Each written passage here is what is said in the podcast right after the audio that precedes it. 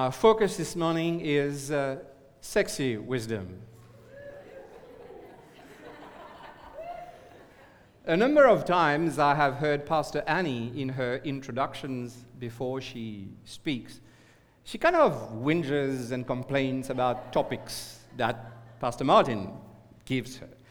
Pastor Annie, you can have this one anytime. So, sexy wisdom from a man who had 700 wives and 300 concubines. I can relate to that. so, men would say, one is tough enough. We need wisdom. Oh, by the way, um, Rosemary and I, we, we marked our 38 years of togetherness yesterday. So, uh, I'm very blessed. I am tremendously blessed. But sexy wisdom. Um, in John 5:39, Jesus talking to a bunch of religious people says this to them. He says, "You are diligently searching the scriptures because you think that through them you can have eternal life. These are the scriptures that testify of me." And in those days, the scriptures, the New Testament was not written yet. The scriptures were the Old Testament, including Proverbs, right? So Jesus is saying, Find me in Proverbs. Find me. So thank you, worship team, for leading us to the presence of God this morning because what we need today is through the Holy Spirit to hear God speak to us. Um, and I trust that by the time we're done, we will have received a word from Jesus today. Otherwise, our time together would have been futile. Pray with me. Holy Father, as we open your word, in this kind of complex topic this morning, we want to see Jesus. May your Holy Spirit guide us, we pray. In Jesus' name, amen. Just as a, as a general observation, the book of Proverbs essentially contains about 139 what we call imperatives, commands, right? And these commands, these strong recommendations, are being addressed to one person. Uh, a father, the book is written, actually, Solomon only had one son. We were having a discussion with Rosemary. Did you really have one son with 700 wives? We don't know, but from the scriptural perspective, only one son is mentioned. So going to assume that he is writing to his boy, right? And um, and, it, and this wisdom is being shared by the Father. And 27 times he uses the term, my son, right? Listen, my son, to your father's instructions. My son, if you accept my words.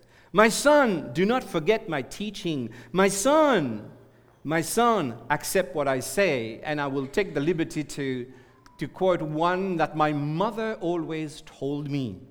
My son, if sinful men entice you, do not give in to them. The French rendition is this uh, Mon fils, si les pécheurs veulent te séduire, ne te laisse pas gagner. I learned this before I knew about Solomon. My mother drummed this into me since I was a little boy. So, my son, right? My son. And it's a book that is written with a sense of urgency and intensity. And we read that in this text in the last chapter of uh, the book of Proverbs. Um, Solomon will use this term to, to show uh, really the intensity of what he's trying to say. Rob, if we can, the next uh, verse, please. He says, Listen, my son. Listen, son of my womb. Listen, my son, the answer to my prayers. It's not casual counsel here. It's like there is a sense of urgency in the book. I must underline the fact that he is not essentially saying to his boy, Listen to what I have to say. Not to his boy, inasmuch as much as he was the wisest man known at the time, he's not saying to me, Listen to me, I've got the answers. No, he's, he's actually pointing. He's pointing his son towards the greater wisdom. And in, in, in the first uh, couple of verses of the book of Proverbs, Rob, we read this. It says, The fear of the Lord. It's not saying, listen to me. He says, The fear of the Lord is the beginning of knowledge. but fools despise wisdom and instruction. So he's pointing his voice to God, not so much to him. And Proverbs 3:5 is a passage that we kind of know by, by heart. If Rob could, Rod could send us this one, if you stay connected, Rod, please, that would be helpful. Trust in the Lord with all your heart. Lean not on your own understanding. In all your ways, submit to Him, and He will make your path straight. You know, He's, he's leading His Son to the knowledge of God. I said 25 times He used the word, my son, my son.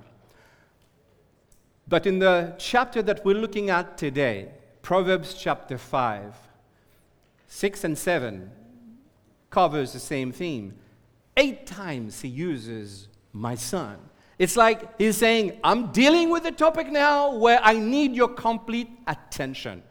There is intensification, and the topic, the subject matter of Proverbs 5 is actually stay away. stay away, my son, stay away, right? Uh, he's saying, he's talking about faithfulness and unfaithfulness. He's talking about the pain of brokenness. And he's saying, My boy, don't go there. Right? Don't go there. And a summing text is the next one that we're going to see. It says this Drink water from your own cistern, running water from your own well. Should your spring overflow in the streets? Your streams of water in the public squares? No. Let them be yours alone, never to be shared with strangers. May your fountain be blessed. May you rejoice in the wife of your youth. Bottom line is don't take this outside the boundaries of your home.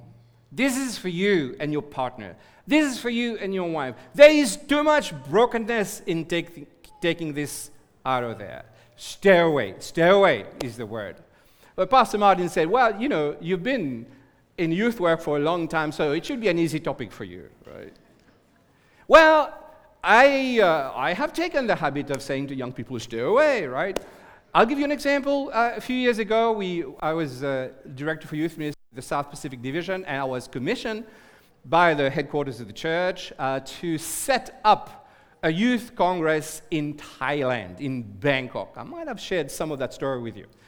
And um, so, because I was here in the South Pacific, they know that we are very interested in service projects. He said, uh, my boss from the GC said, Gail, I want you to go to, to Thailand and set up service projects for about 2,000 young people who are going to come from all over the world. And it was joy. I was in Bangkok about in Thailand about every, every month, setting up this project over two years. And at the end, after these projects, all these 2,000 young people were to converge to Bangkok for a celebration of service, right?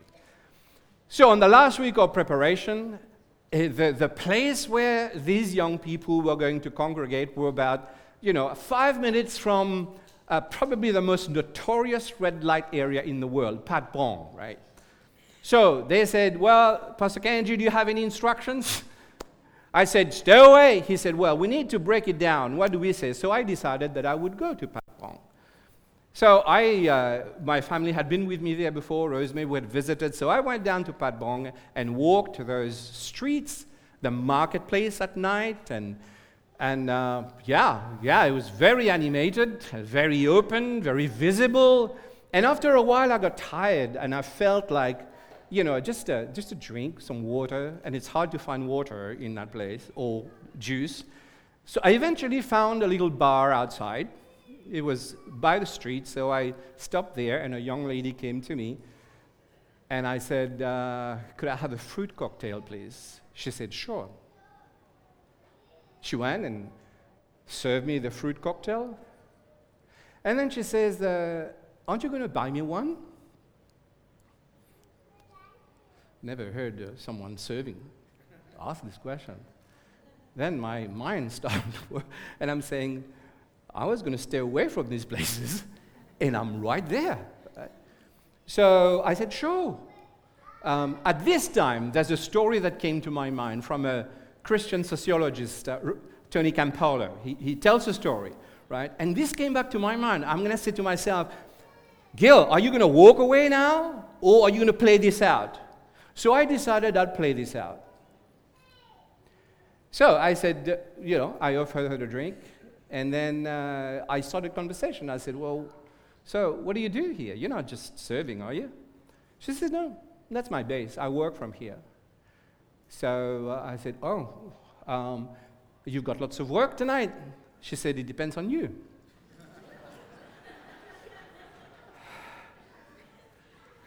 and I said, uh, well, okay. Uh, how much do you charge? She gave me the price. So I don't know. I, I, I, am almost tempted to say the Holy Spirit said the Holy. No, I'm not going to put the Holy Spirit in this. I'm just playing this out, right? So she gave me the price. I said, just wait for me. I went to the ATM and brought the money back. I said, okay, when, you, when you're ready, we'll go. Okay, so five minutes later, she packs up and I follow her. And I said, the first thing I want you to do is take me to the nicest restaurant you know. I want to treat you to the best meal you've ever had, right? So we're walking in Patpong now, and she holds me by the hand, right? And I suddenly become very conscious of what's going on, right? I'm saying if my boss sees me, there's a lot of Aussies in Patpong, right? If anybody sees me in that posture, I'm in trouble, right? So we walk, and she her best restaurant was basically a bar with lots of Aussies and lots of US people just having a wonderful time, right? And she brought in her colleagues, and I was introduced to a whole bunch of girls. And I'm saying, Lord, where is this going? so we're done with our meal, and we walk out, and she says to me, Where are we going? I looked at her and I said, Well, you're going home. And I pulled out my money and I gave it to her. She said, What does that mean? What does that mean? I said, You're going to have a night off tonight. Okay? So go home. Go home and have a break. You got your wages for tonight. Go and have a rest. She looked at me and she said, Why are you doing this? I said, You know what? Um, I have been the receiving end of a lot of kindness so I just feel like doing something tonight. So this is an act of kindness from me. She said, No, I really want to know why you're doing this. So there are thousands like me here. So do you think this is going to make a difference? I said, Well, it might not make a difference for a thousand people, but for you, it might. And I, and I, and I asked the question I said, Why do you do this? Immediately, tears began to stream down her face. She says, You know what? Since you asked, this is the only way I can see my boy through school. I come from a village. This is not my preferred profession. It's tough, but I do it for my boy because that's the only way.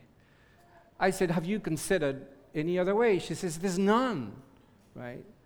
So I, I, I, was aware of a few projects in Project Rehab in Thailand. So I said, Listen, give me your phone number and these are some of the people I know.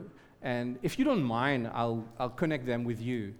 Uh, she said, okay. But I said, you go home. You go home. And she disappeared in the darkness. Did she go home? I don't know.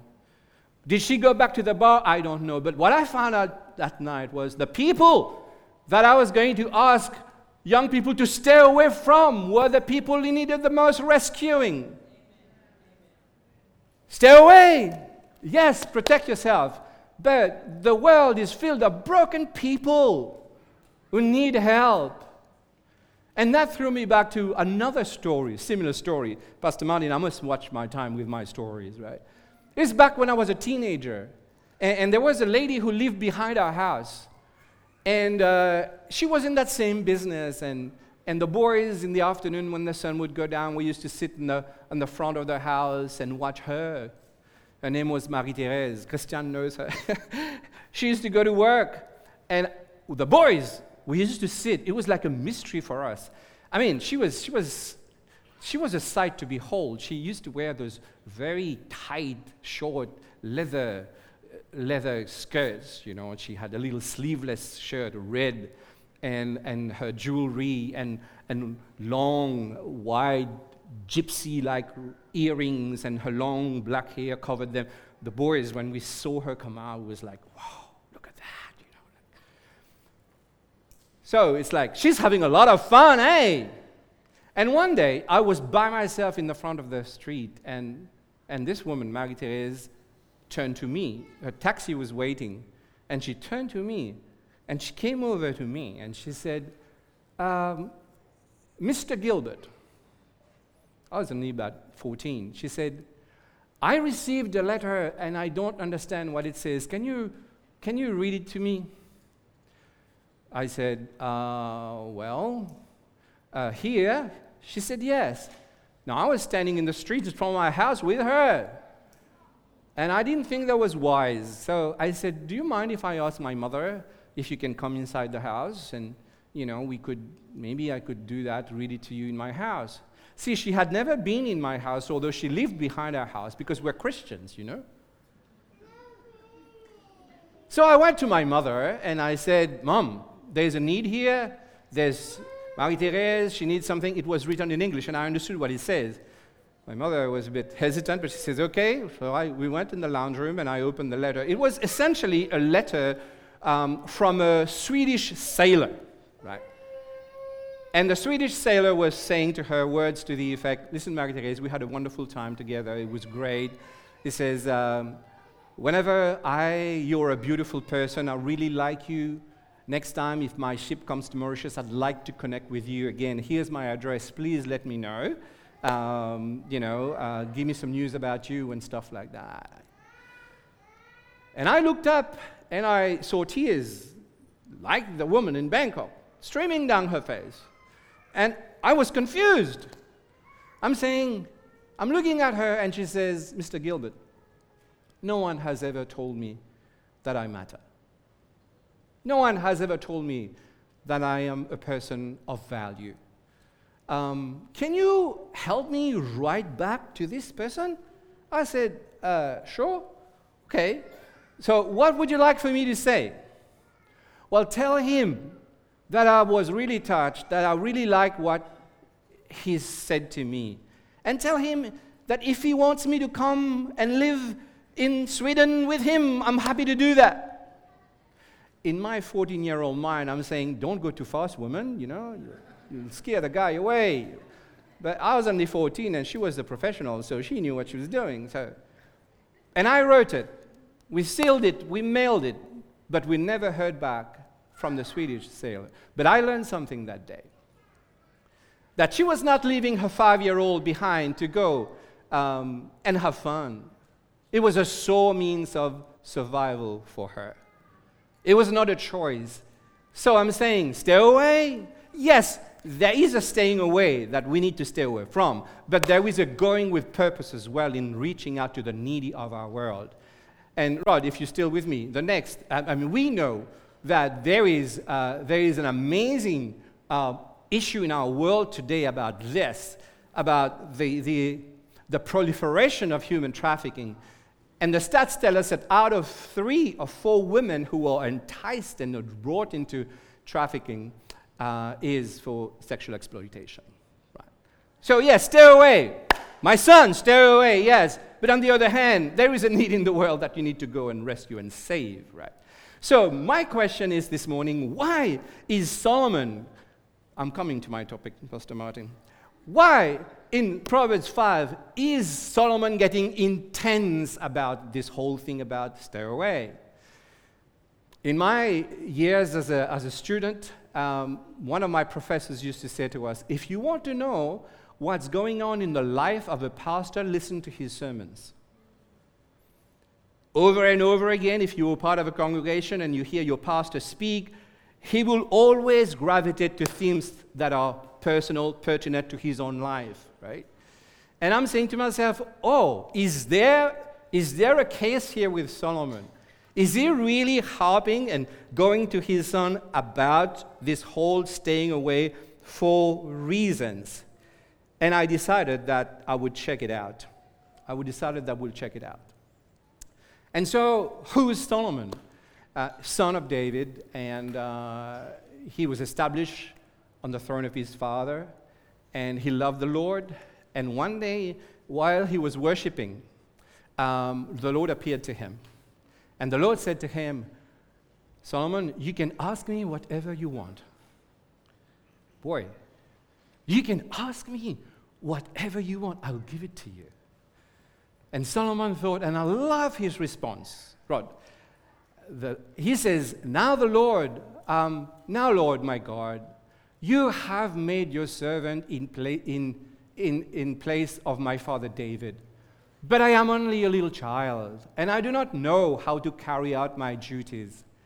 Your servant is here among the people you have chosen, a great people too numerous to count or number. So give your servant a discerning heart to govern your people and to distinguish between right and wrong. For who is able to govern this great people of yours? Wow, what, what a noble request. He could have asked anything, but he chose wisdom. Give me a heart that will understand right from wrong so I can serve you well. And this is God's response to him. It says, The Lord was pleased that Solomon had asked for this. So God said to him, since you have asked for this and not for long life or wealth for yourself, nor have asked for the death of your enemies, but for discernment in administering justice, I will do what you have asked. I will give you a wise and discerning heart, so that there will be never, there will never have been anyone like you nor will ever be. And later in verse 10 of, cha- of cha- chapter uh, 10, and the comment, the writer would say this King Solomon was greater in riches, in wisdom than all the other kings of the earth. The whole world sought audience with Solomon to hear the wisdom God had put in his heart. Now, what else would you want? You know, people from all over the world want to make appointments with you to hear you speak about all kinds of topic about life, about nature, about all kinds, science. You got it. People are making appointment with you, lining up from all over the world. And on top of that, he was the richest man. Now, what else? What else? What else would you want? 1 Kings 11, verse 1. King Solomon, however, however, what's however? It's like a, it's like a discordant note. It's like, this is a disruptive word. All is going well, all is going well. But however, what's the however that disrupts your life? You know, you, things are going well, and however, what is it, a financial, however? Is this a marital, however? Is it a business, however? What is it that comes and disrupts? So here it is. King Solomon, however, loved many foreign women, besides Pharaoh's daughter, who was his wife. How does that happen? I don't know. Moabites, Ammonites, Edomites, Sidonians, Hittites. And his spring did not just go in the neighborhood, but it went through the whole Middle Eastern world. They were from nations about which the Lord had told the Israelites, You must not intermarry with them, because they will surely turn your hearts after their gods. However, nevertheless, Solomon held fast to them in love he had 700 wives of royal birth and 300 concubines, and his wife led him to Jesus. his wife led him astray. And the next passage As Solomon grew old, his wives turned his heart after other gods, and his heart, trust in the Lord with all your heart. In all your ways, acknowledge him. His heart turned to other gods, and his heart was not fully devoted to the Lord his God, as the heart of his David his father had been. He followed Ashtoreth, and so on and so forth. So Solomon did evil in the eyes of the Lord. He did not follow the Lord completely as David his father. And I think, I think, that's, that's when he wrote to his son. it's not at the beginning of his life when he was cruising when he was growing old, he took a rear view mirror of his life And he's saying, I must talk to my boy. I must talk to my boy. My boy, stay away. Stay away. Uh, 1 King 11 is the last chapter that talks about Solomon in the book. In fact, at the end of chapter 11, he dies, right? And I won't go into what happened to him as God says, you know, you disappointed me. Um, you're going to leave, but I'm going to take away all that I gave you. Right? There is brokenness. And, and, and my point this morning is that Solomon is not writing to his son as a wise man, he's writing to his son as a broken man. And it is out of brokenness sometimes that we do our best work. Because our brokenness takes us to a place of solidarity with humanity. Right? Um, we're all broken in different ways. We just need to acknowledge it and say, hey, this is what I learned. Nobody is a champion here. We're all broken people trying to teach people, trying to share with our, with our boys, with our girls, what we have learned in our respective brokenness. And we're going to watch our mind. And, and uh, one of the reformers wrote this, and I love this passage. What the heart loves, the will chooses, and the mind justifies. Right? Watch that. The heart is deceitful. Get friends in your life who are going to hold you accountable. I had a very good friend who was walking away, close friend, who was walking away from his wife and his three kids. So I decided to have a chat with him and say, So what's the deal here? He says, Well, I really have to do this. I said, Oh, really? So tell me about it. He said, Girl, you don't have to worry because I prayed about it. He says, In fact, in my prayer, God says to me, Don't worry. I will, I will look after your kids. What the, what the heart loves, the will chooses, and the mind justifies. Get good friends around you. Because sometimes you might think you're doing the Lord's will, but in fact, you're going in a different direction. But I'm, I'm concluding now. And I'm saying, can broken people, can broken people be useful and advise and give counsel? Uh, check this from uh, one of the greatest leaders our world has known. It says, God uses people who fail because there aren't any other kind around. Amen? So, we're good. Out of our stuffing up, we can still do our thing, but not place ourselves on the throne of God. But says, hey, my brother, hey, my boy, this is what I learned from my brokenness, right? Please, please don't follow me. please don't follow me, but follow Jesus, right? And I will finish now. I'm looking at the clock. And there's a section, Rod, just beef the section completely because Solomon had some good wisdom about relationships, and we'll, we'll forget that, and we'll go to the text in Chronicles. Just before Chronicles, there's the last uh, passage I'd like to lead you to. Um, just before that, Rod. So, um, and Solomon at the end, he, he says, I too have been a son, right? I too have been a son. And he says, Listen, my sons, to a father's instructions. Pay attention and gain understanding. I give you sound learning, so do not forsake my teaching. For I too was a son to my father, still tender and cherished from my mother. This is a throwback to his parents. And you know who his parents were? Father David and mother Bathsheba. Oh boy. Brokenness, parental brokenness passed on to kids, and now he's passing his own brokenness to his boys because we're all broken. And we say, What can we learn from our brokenness to share? But I leave you with a word of hope. I leave you with a word of hope. And the last passage is this as the band comes up. This is about David, right? This is a badly written piece of story, uh, story in the Bible because it's like a few pages have been torn from it. This is the later version of the story of David.